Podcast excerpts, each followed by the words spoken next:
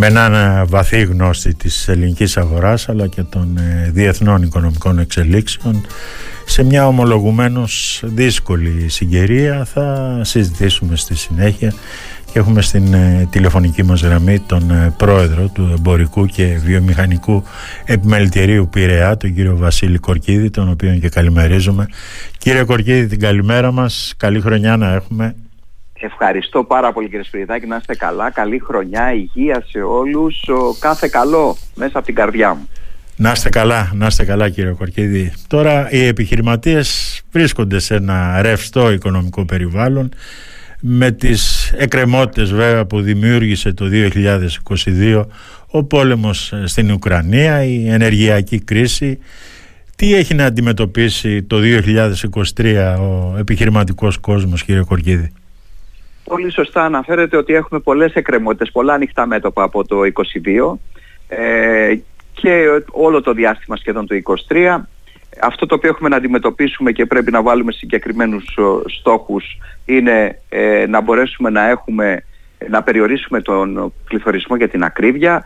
Τα επίπεδα του 10% που κινήθηκε ο πληθωρισμός το 22 μεσοσταθμικά στο να πέσει στο 5,5% είναι μια ε, αποκλιμάκωση αλλά δεν είναι, εξακολουθεί να είναι σε υψηλά επίπεδα ο πληθωρισμός που πυροδοτεί την ακρίβεια και περιορίζει το διαθέσιμο εισόδημα. Ε, το δεύτερο είναι να πετύχουμε τους δημοσιονομικούς στόχους για να μπορέσουμε να επιστρέψουμε στην επενδυτική βαθμίδα. Ναι. Αυτό θα μας δώσει μια απελευθέρω, θα απελευθερώσει αν θέλετε την ελληνική οικονομία να μπορεί να κάνει ε, κάποια βήματα μεγαλύτερα. Ε, για τις επιχειρήσεις αυτό το οποίο θέλουμε ε, είναι να δούμε πώς θα περιοριστούν τα επιτόκια τα οποία δημιουργούν σοβαρά προβλήματα και σε παλαιά και σε νέα δάνεια επιχειρήσεων. Ε, Βέβαια δεν είναι θέμα της Ελλάδας, είναι θέμα της Ευρωπαϊκής Κεντρικής Τράπεζας που προσπαθεί να, να περιορίσει τον πληθωρισμό με την αύξηση των επιτοκίων, αλλά αυτό μειώνει τη ρευστότητα και σε νοικοκυριά και σε επιχειρήσεις. Ε, άρα ε, θα πρέπει να βρεθεί μια μέση λύση. Δεν είναι δηλαδή το, η, το μόνο αντίδοτο στη μείωση του πληθωρισμού η, η αύξηση των επιτοκίων.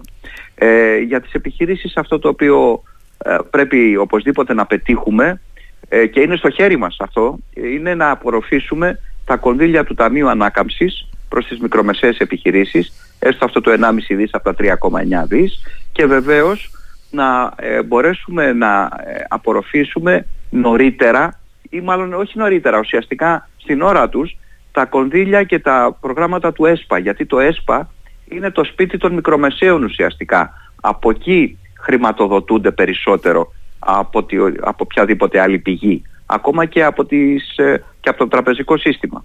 Θεωρώ λοιπόν ότι αυτή πρέπει να είναι η στόχη μας. Ε, μακάρι να πετύχουμε το πλεόνασμα, το οποίο λέει το Υπουργείο Οικονομικών. Και ένα τελευταίο που θα ήθελα να επισημάνω και Σπυριδάκη, συγγνώμη έτσι που ε, ε, ε, το αφήνω τελευταίο, αλλά είναι πολύ σημαντικό, οι επενδύσεις των 15 δισεκατομμυρίων ευρώ που έχουν προγραμματιστεί να γίνουν στη χώρα μας να αφήσουν επενδυτικό απόθεμα. Τι εννοώ, να είναι δημιουργικές, να δημιουργήσουν θέσεις ή μάλλον καλοπληρωμένες θέσεις εργασίας και παραγωγή. Αυτό είναι πάρα πολύ σημαντικό. Κύριε Κορκέδη, τι κινδύνους εγκυμονεί αυτή η εξάρτηση, η συνεχιζόμενη και διαχρονική εξάρτηση που έχει η ελληνική οικονομία από τις τιμές των καυσίμων; Κοιτάξτε, θα σας πω ότι το ενεργειακό δεν έχει λυθεί ε, και θα σας πω ότι από εδώ και πέρα η μάχη Ανατολής Δύσης θα μετατοπιστεί από τα ορυκτά καύσιμα στα μέταλλα. Όταν λέμε ότι μεταβαίνουμε στην, ε, ε, πάμε για την πράσινη οικονομία, την κυκλική οικονομία, την πράσινη μετάβαση, ε, θα πρέπει να λάβουμε υπόψη μας ότι αφενός η Ευρωπαϊκή Ένωση θα πρέπει να δαπανίσει 5,3 τρισεκατομμύρια ευρώ για έργα καθαρής ενέργειας έως το 2050, ναι. αλλά από την άλλη θα είναι δέσμια των μετάλλων. Εισάγει το 75% των μετάλλων τα οποία χρειάζονται για την πράσινη ενέργεια. Και αναφέρομαι στο λίθιο, το κοβάλτιο, το νικέλιο, το γραφίτι, το χαλκό και κάποια άλλα. Αυτά κατά μέσο όρο, δηλαδή γύρω στο 68% τα εισάγουμε από την Κίνα. Μάλιστα. Λοιπόν, φεύγουμε από τη μία δέσμευση του φυσικού αερίου από τη Ρωσία και περνάμε στη δέσμευση των μετάλλων, της εξάρτησης μάλλον από τα μέταλλα, που το 75% το εισάγουμε από την Κίνα. Αυτό θα πρέπει να μας προβληματίσει νομίζω. Μάλιστα. Θα έχουν ε, επιπτώσεις οι εξαγωγές μας στα ελληνικά προϊόντα με βάση αυτό τον ε, συνεχιζόμενο πληθωρισμό στην ε, Ευρώπη κύριε Κορκίδη. Κοιτάξτε, βλέπουμε μία αύξηση των εξαγωγών. Σίγουρα η, εάν εξαιρέσουμε τα πετρελαιοειδή, γιατί δεν είμαστε μια ε, πετρελαιοπαραγωγός χώρα ακόμα τουλάχιστον, αλλά έχουμε πολύ καλά δηληστήρια. Εύχομαι και... να σας βγάλουμε εμείς οι κριτικοί από τη δύσκολη ε, θέση. Να σας πω στο εμείς να βάλετε και εμένα, γιατί και εγώ κριτικός είμαι. λοιπόν, οπότε θα, θα χαρώ πάρα πολύ, ξέρετε. Αν και κάποτε είχε πει ένας πρόεδρος της Αμερικής ότι εσείς έχετε το νερό, το ναι. οποίο είναι πολυτιμότερο αγαθό, ε, ναι. ακριβότερο αγαθό και δεν δημιουργεί και εντάσεις. Σωστά. Οπότε ε, η Κρήτη είναι ένα ευλογημένο μέρος. Ε, επιτρέψτε μου να το πω και εγώ έτσι σαν ε, ε, κριτικός και έχει, είναι αυτάρκης σε πάρα πολλά πράγματα και έχει και νερό και πολύ νερό εκτός από πετρέλαιο. Που μερικές λοιπόν, φορές δεν το προσέχουμε κιόλας κύριε Κορκίδη. Ναι, ναι, ναι, ναι και πράγματι γίνεται στη θάλασσα ενώ θα μπορούσαμε πραγματικά ναι. να το αξιοποιήσουμε. Σωστά. λοιπόν, αυτό το οποίο θέλω να πω είναι ότι μπορούμε να αυξήσουμε τις εξαγωγές μας. Ε, θα πρέπει να δούμε όμως τι γίνεται με το εμπορικό ισοζύγιο. Ναι. Εκεί έχουμε ένα πρόβλημα. Έχουμε ένα ανοίγμα, έχουμε μια αύξηση ε, του εμπορικού ελλείμματος, πάρα πολύ μεγάλη, μια εκτόξευση το 2022, ε, το οποίο ε, μπορεί να δημιουργήσει δημοσιονομικές ε, ανισορροπίες. Ε, καλώς θα κάνουμε να αυξήσουμε περαιτέρω τις εξαγωγές μας ε, και ξέρετε πώς. Ε, κοιτούσα τα στοιχεία εξάγουμε 129 προϊόντα όλα και όλα από την Ελλάδα. Ναι. Σε, ε, σε 100 χώρες συνολικά, αλλά οι, οι 10 είναι οι βασικές χώρες εξαγωγών μας, εκ των οποίων το 50% είναι στην Ευρώπη, το 34% στη Μέση Ανατολή και το 11% στην Αμερική. Ναι. Δεν μπορεί να έχουμε μόνο 129 προϊόντα για να εξάγουμε στην Ελλάδα. Ε, σωστά. Ειδικά στην αγροδιατροφή θεωρώ ότι τα και να εισάγουμε, και να εισάγουμε, και να τρόφιμα. Ναι, εκτός να εισάγουμε τρόφιμα, να εισάγουμε ακόμα και καρφίτσες σε αυτή τη χώρα, κύριε Κορκίδη. Ε, έχετε δίκιο. Λοιπόν, ε, ε, πιστεύω πρώτον ότι η αύξηση της παραγωγής μας, ε, της βιομηχανικής, αλλά πρώτα απ' όλα της αγροδιατροφής, η, η Κρήτη γιατί τα κατάφερε τόσο καλά. Γιατί ανέπτυξε τον τουρισμό, αλλά κράτησε την αγροτική παραγωγή. Κάτι που δεν κάναν άλλες περισσότερο στον τουρισμό. Ενώ η Κρήτη ε, κράτησε και τα δύο. Και αυτό είναι ένα παράδειγμα προς μίμηση. Ε, πρέπει λοιπόν να αναπτύξουμε την αγροδιατροφή μας. Πρώτον, για να καταναλώνουμε περισσότερα εγχώρια προϊόντα από αυτά που εισάγουμε, αυτό το οποίο είπατε και πριν, και βεβαίως και να αυξήσουμε και τις εξαγωγές μας. Πουλάμε το αγροτικό, ε, το τετραγωνικό χιλιόμετρο αγροτικής γης στην, ε, στο εξωτερικό, σαν Ελλάδα, 18.000 ευρώ. Το Βέλγιο το πουλάει 500.000 ευρώ και η Ολλανδία είναι πρωταθλήτρια στην Ευρώπη με 800.000 ευρώ.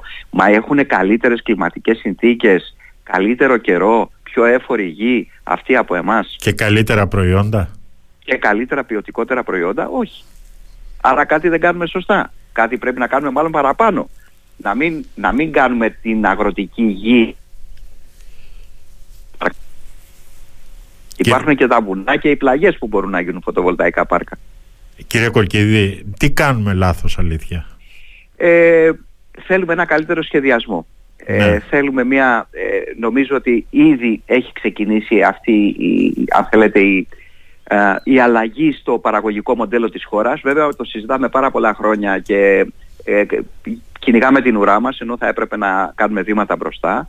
Νομίζω όμως ότι το έχουμε καταλάβει και αν δεν το έχουμε καταλάβει εμείς το έχουν καταλάβει αν ξέρετε οι ξένοι επενδυτές που επενδύουν σε αυτό το τομέα, στην ενέργεια και στην αγροτική παραγωγή ναι. ε, στην, ε, και βλέπουμε και, στη, και, και στην αυπηγική βιομηχανία το βάζω γιατί ως Πειραιάς ξέρετε ότι αυτό είναι το αντικείμενό μας ως επιτοπλίστων. Χαιρόμαστε που τα ναυπηγεία Ελευσίνας επαναλειτουργούν και φαίνεται ότι έχουν πάρει μπροστά. Ένα καλό παράδειγμα είχαμε από τη Σύρο. Ε, τώρα θα, ξεκινήσει και, θα ξεκινήσουν και τα ναυπηγεία Σκαραμαγκά, αλλά πρέπει να γίνει με νέες τεχνολογίες. Νομίζω ότι αυτά, αυτή πρέπει να είναι η στόχη μας για το 2023 ε, και κατά αυτόν τον τρόπο θα πετύχουμε το στοίχημα, θα, μπούμε στην, θα γυρίσουμε στην επενδυτική βαθμίδα. Ε, περιμένουμε να δούμε τι γίνεται βέβαια και με το ουκρανικό μέτωπο. Ε, είναι κάτι το οποίο επιβραδύνει την ευρωπαϊκή οικονομία και η ευρωπαϊκή οικονομία είναι το περιβάλλον μας ουσιαστικά. Αναγκαζόμαστε να κινηθούμε μέσα σε αυτό. Θετικό όμως ότι η Ελλάδα θα κρατήσει ένα θετικό πρόσημο, δηλαδή έχει ύφεση η Ευρωζώνη, εμείς θα έχουμε μια οριακή ανάπτυξη. Αυτό πρέπει να το διατηρήσουμε. Μάλιστα. Υπάρχει κάποια πρόβλεψη κύριε Κορκίδη για το αν αυτές οι επίμονες πληθωριστικές πιέσεις δημιουργήσουν προβλήματα στην αυξητική τάση που παρουσίασε το 2022 ο τουρισμός και στις εξαγωγές των κριτικών αγροτικών προϊόντων και σας ρωτάω γιατί καταλαβαίνετε εδώ στην Κρήτη ασχολούμαστε πρωτίστως με τον τουρισμό και επίσης παράλληλα με τον πρωτογενή τομέα. Όχι, νομίζω η Κρήτη θα εξακολουθήσει να είναι από τους ο πρώτους, αν όχι ο πρώτος ο τουριστικός προορισμός ναι. ε, γιατί η Κρήτη δεν είναι, ε, βοηθάει και το μέγεθός της, δηλαδή ε, δεν είναι, μπορεί να ακούγεται, να ακούγονται κάποια νησιά ή Μύκονος ή οτιδήποτε άλλο, αλλά το μέγεθος δεν επιτρέπει το, τον όγκο αν θέλετε και τον αριθμό ή τη δυνατότητα των πτήσεων σε όλα τα και στα δύο αεροδρόμια ε, των τουριστών. Οπότε ε, όχι, νομίζω η Κρήτη θα ενισχυθεί περαιτέρω τουριστικά. Ναι. Ε, και δεύτερον, τα αγροτικά προϊόντα σαφέστατα θα έχουν καλύτερη απόδοση για τους αγρότες γιατί βλέπουμε μια αύξηση των τιμών στα τρόφιμα. Μπορεί ο πληθωρισμός το, το Δεκέμβριο να μειώθηκε στο 7,6 αλλά ο δείκτης πληθωρισμού στα τρόφιμα ήταν στο 12,8%. Το 2023 μπορεί να δημιουργήσει αν θέλετε μια μικρή, εγώ θέλω να πιστεύω, επισητιστική κρίση, οπότε τα τρόφιμα θα έχουν την τιμητική τους, οπότε όσοι παράγουν θα είναι κερδισμένοι. Ε, και αναφέρομαι περισσότερο βέβαια στα στάρια, αλλά ε, ξέρετε ότι το, το στάρι είναι βασικό προϊόν για πάρα πολλά προϊόντα, αλλά και παράγωγα τροφίμων, οπότε όχι, θεωρώ ότι θα ενισχυθεί η οικονομία της Κρήτης το 2023 ε, και θα είναι καλύτερη και από το 2022. Μάλιστα. Ενθαρρυντικό αυτό κύριε Κορκίδη. Η ελλείψη τώρα των ε, φαρμάκων ε, ανέδειξε ναι. εμφατικά τα προβλήματα που υπάρχουν στην ε, εφοδιαστική αλυσίδα εξαιτίας βέβαια και της επιδημιολογικής κατάστασης στην Κίνα αλλά και τα προβλήματα που αντιμετωπίζει η Ινδία. Αυτή η διατάραξη του νόμου της προσφοράς και της ζήτησης περιμένετε να φέρει νέες αυξήσεις στην αγορά; Ναι, μας προβληματίζει πάρα πολύ. Εγώ πιστεύω ότι αυτό το στραβοπάτημα στο άνοιγμα της Κίνας ε, θα δημιουργήσει προβλήματα στην εφοδιαστική αλυσίδα. Ε, η Κίνα καλώς ή κακώς είναι το εργοστάσιο του κόσμου. Σωστά. Ε, καλό θα ήταν να είχαμε πολλά τέτοια εργοστάσια στην Ευρώπη και να ήμασταν... Ε, ε να, αυτάρκης και να είχαμε και τις αντίστοιχες θέσεις εργασίας, έτσι, να είχαμε λιγότερη ανεργία στην Ευρώπη. Ανεξάρτητα αν τα αγοράζαμε ακριβότερα, θεωρώ ότι η κυκλική οικονομία είναι αυτό, είναι αυτό το οποίο παράγεις, να, το, ε, να μπορείς να το καταναλώνεις, να προσφέρεις θέσεις εργασίας ε, και να είσαι και αυτάρκης που είπατε που είναι το σημαντικότερο. Ε, και το έχουμε πληρώσει πολύ ακριβά, το καταλάβαμε τα τελευταία χρόνια. Ε, θεωρώ λοιπόν ότι ε, θα δημιουργήσει προβλήματα καθυστερήσεις στα λιμάνια.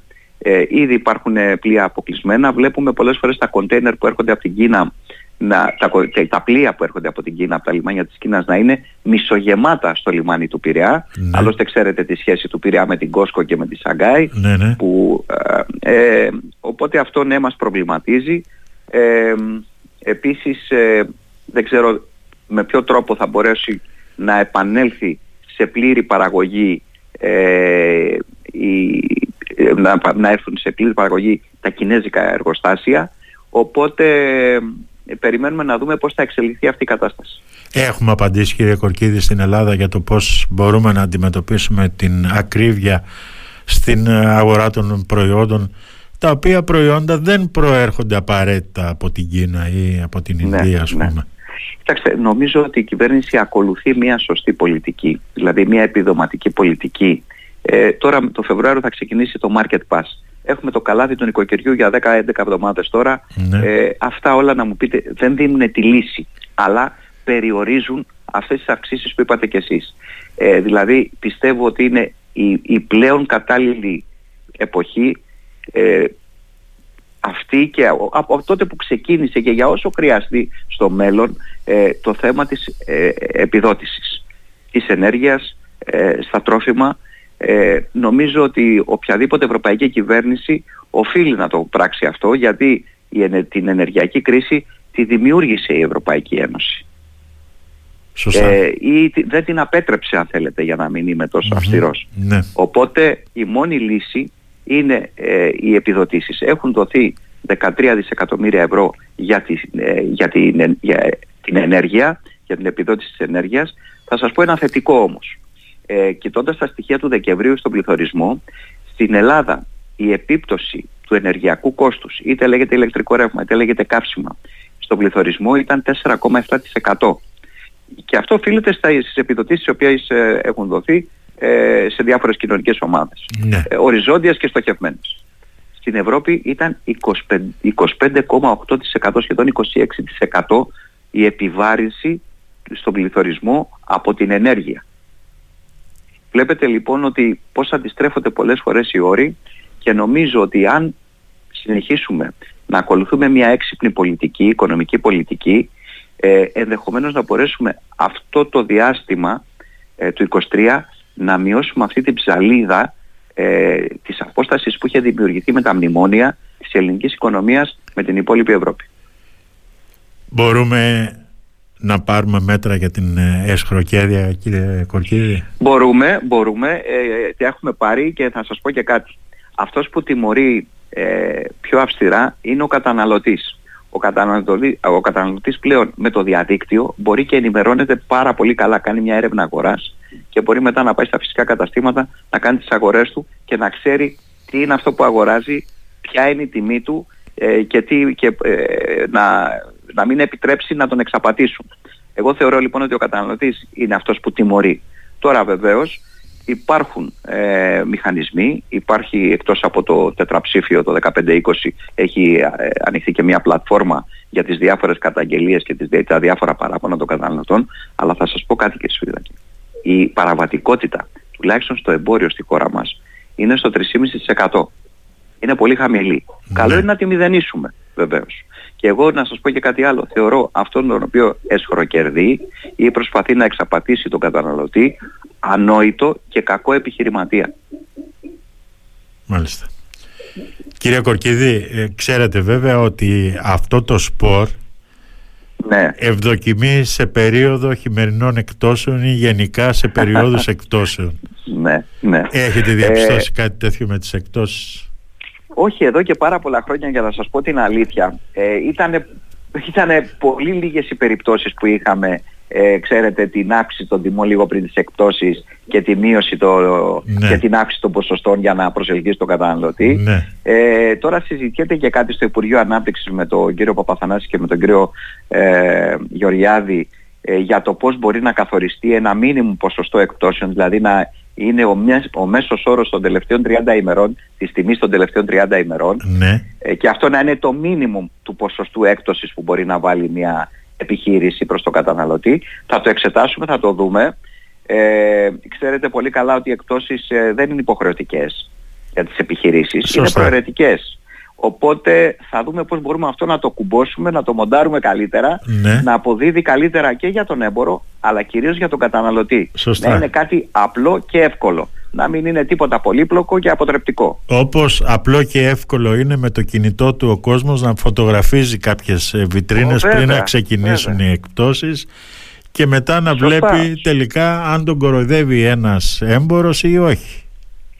Πολύ σωστά. Έχετε απόλυτο δίκιο. Και ήθελα να προσθέσω κι άλλο ένα παράγοντα. Πολύ σωστά καταργήθηκαν οι ενδιάμεσες εκτόσεις. Ναι. Είχαμε ένα κάρο ενδιάμεσες εκτόσεις, δεκαήμερα προσφορών. Εάν θυμάμαι καλά στις 365 μέρες είχαμε περίπου 180 μέρες προσφορών και εκτόσεων. Κάτι το οποίο δεν συγκινούσε τον καταναλωτή. Ναι. Τώρα ε, με τις δύο περιόδους τακτικών εκτόσεων, αυτές που υπήρχαν παραδοσιακά, που τι σημαίνει; Τακτική περίοδος εκτόσεων, χειμερινές ή θερινές, ότι ξεπουλάω το στόκ εμπόρευμα που έχω, το εποχικό εμπόρευμα. Σωστά. Να μπορέσω να το ρευστοποιήσω, έστω και στο κόστος του, για να μπορέσω να αντικαταστήσω το εμπόρευμα στα ράφια. Ακριβώς. Νομίζω ότι ενισχύεται ο θεσμός των εκτόσεων κατά αυτόν τον τρόπο.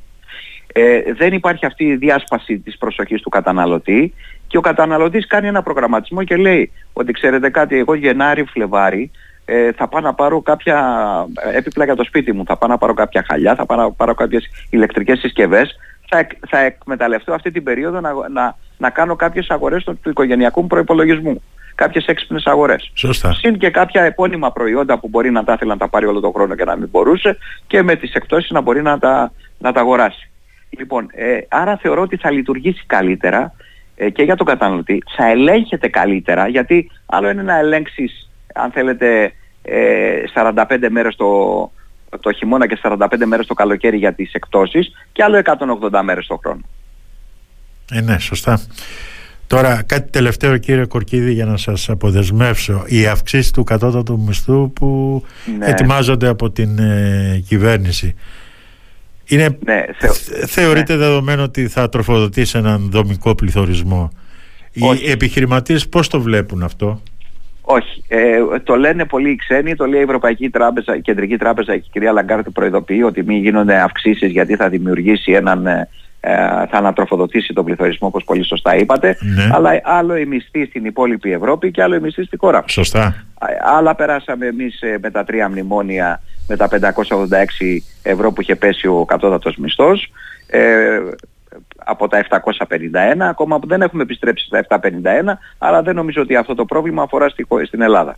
Ε, θεωρώ ότι πρέπει να γίνουν αυξήσεις ε, εάν θέλουμε να επιστρέψουμε σε ένα στάδιο, σε δύο στάδια μέσα στο 2023 γιατί είδατε και το 2022 είχαμε δύο αυξήσεις του κατώτατου μισθού, είναι στα 7,13 σήμερα. Εάν πάει στα 7,51 είναι 5,5% η αύξηση, ναι. δηλαδή θα είναι ο μέσος όρος του πληθωρισμού του 23. Εάν όμως λάβουμε υπόψη μας ότι είχαμε και ένα 22 με πληθωρισμό 9,4-9,6% κατά μέσο όρο, ε, θα πρέπει να είναι κάτι παραπάνω η αύξηση αυτή. Ναι. Ε, συζητιέται να πάει στα 780 ευρώ, δηλαδή μια αύξηση αντίστοιχη με την αύξηση των συντάξεων ναι. που είχαμε πρώτη πρώτου του, ε, του 23. Ε, εγώ πιστεύω ότι οτιδήποτε περισσότερο δώσουμε ε, στους μισθούς των εργαζομένων μας επιστρέφουν στην αγορά Είμαι πάντα ύπουλα και είμαι πάντα υποστηρικτής ε, του, ενός αξιοπρεπούς κατώτατου μισθού και πιστεύω ότι αυτό θα είναι και στο μυαλό των κοινωνικών εταίρων για τις κυβέρνησης που θα μπουν από τώρα και μετά στη διαδικασία ώστε να αποφασίσουν τον Απρίλιο και να δοθούν από 1η Μαΐου αυτές οι αυξήσεις που περιμένουν όλοι οι εργαζόμενοι. Ο Βασίλης Κορκίδης, ο Βασίλης Κορκίδης πριν να μου πείτε ναι, για ναι, την ναι. Ε, παρατήρησή σας Πού προβλέπει ότι θα, θα φτάσει το ποσοστό αύξησης στον κατώτατο μισθό; Εγώ πιστεύω ότι σε δύο στάδια θα φτάσει στα 780 ευρώ. Μάλιστα. Ε, μία παρατήρηση που είναι πολύ σημαντική για, ε, όχι μόνο για το κατώτατο μισθό, γενικότερα για τις αμοιβές. Δυστυχώς δεν μπορούν να επανέλθουν οι αυξήσεις στις τριετίες γιατί η ανεργία μας παραμένει σε διψήφιο νούμερο. Ναι. Και, είναι, και είναι προϋπόθεση ε, από τα μνημόνια που μείνανε ή από τις παρατηρήσεις των μνημονίων που μείνανε να μειωθεί η ανεργία ε, σε μονοψήφιο αριθμό για να μπορούν να ενεργοποιηθούν οι τριετίες για τους παλαιούς εργαζόμενους. Αυτό είναι κάτι το οποίο δεν ξέρω αν θα το πετύχουμε το 23. Κύριε Κορκίδη, σας ευχαριστώ πάρα πολύ για αυτή την ε, Εγώ συζήτηση. Σας ευχαριστώ. Εγώ σας ευχαριστώ, είναι χαρά μου και να είστε καλά. Να είστε καλά, καλή χρονιά να έχετε και να έχουμε την υγεία μας κύριε Κορκίδη. Πάνω απ' όλα, πάνω απ' όλα, πάνω απ' όλα. Να είσαστε καλά, κάθε καλό, ε, υγεία όπως είπατε, καλές δουλειές, καλές αγορές για τους καταναλωτές στην περίοδο των εκτόσεων. Να είστε καλά. Την καλημέρα μας κύριε Κορκίδη. Την καλημέρα και την δική μου. Ευχαριστώ. Ευχαριστώ.